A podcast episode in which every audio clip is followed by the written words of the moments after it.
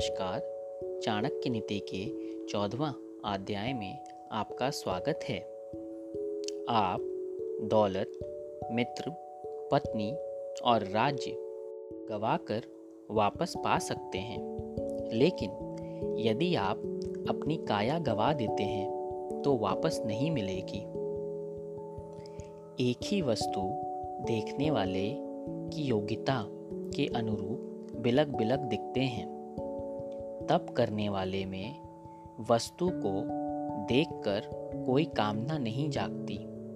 लंपट आदमी को हर वस्तु में स्त्री दिखती है। कुत्तों को हर वस्तु में मांस दिखता है।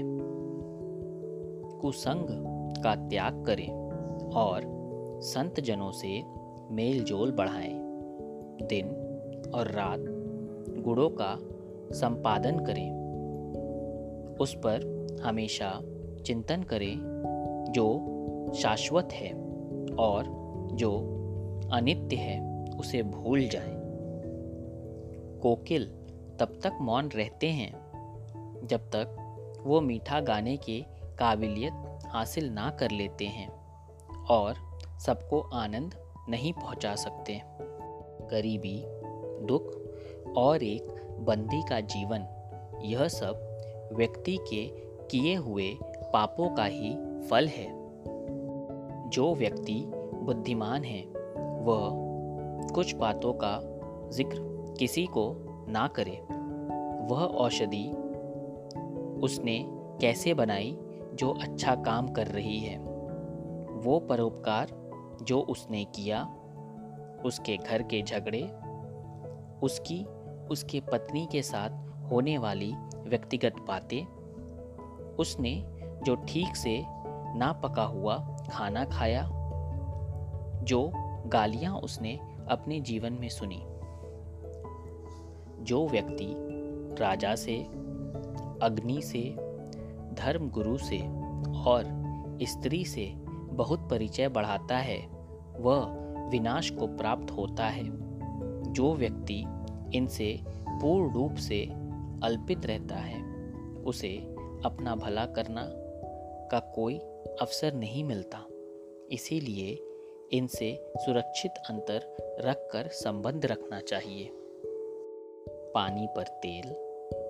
एक कमीने आदमी को बताया हुआ राज एक लायक व्यक्ति को दिया हुआ ध्यान और एक बुद्धिमान व्यक्ति को पढ़ाया हुआ शास्त्रों का ज्ञान।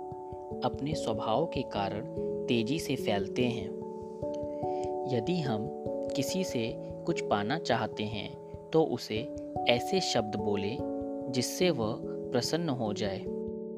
यदि हम बड़ी संख्या में एकत्र हो जाएँ, तो दुश्मन को हरा सकते हैं।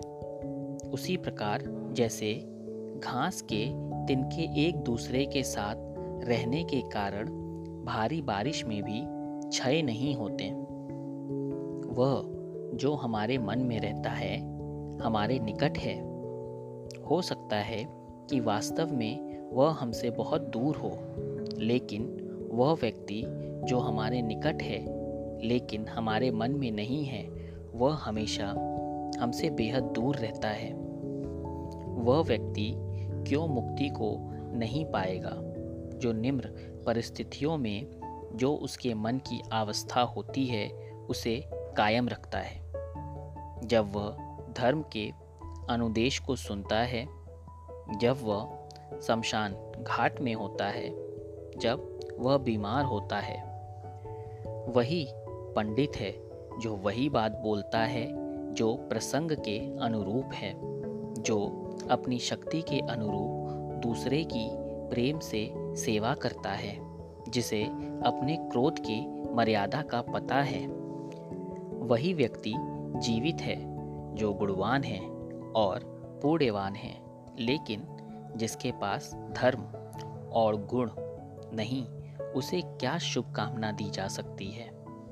हमें इनके साथ बहुत ही सावधानी से पेश आना चाहिए। अग्नि, पानी, औरत, मूर्ख, सांप राज परिवार के सदस्य, क्योंकि यह हमें एक झटके में मौत तक पहुँचा सकते हैं। हम निम्र बातें प्राप्त करें और उसे कायम रखें। हमें पूरे कर्म के जो आशीर्वाद मिले, धन, अनाज, वो शब्द जो हमने हमारे आध्यात्मिक गुरु से सुने, कम पाई जाने वाली दवाइयाँ हम ऐसा नहीं करते हैं तो जीना मुश्किल हो जाएगा। हमें अभिमानी नहीं होना चाहिए जब हम यह बातें करते हैं।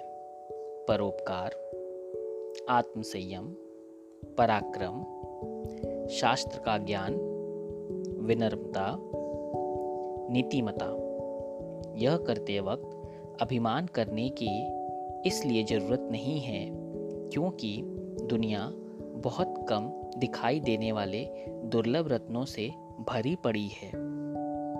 चाणक्य नीति के चौदहवें अध्याय की समाप्ति। धन्यवाद।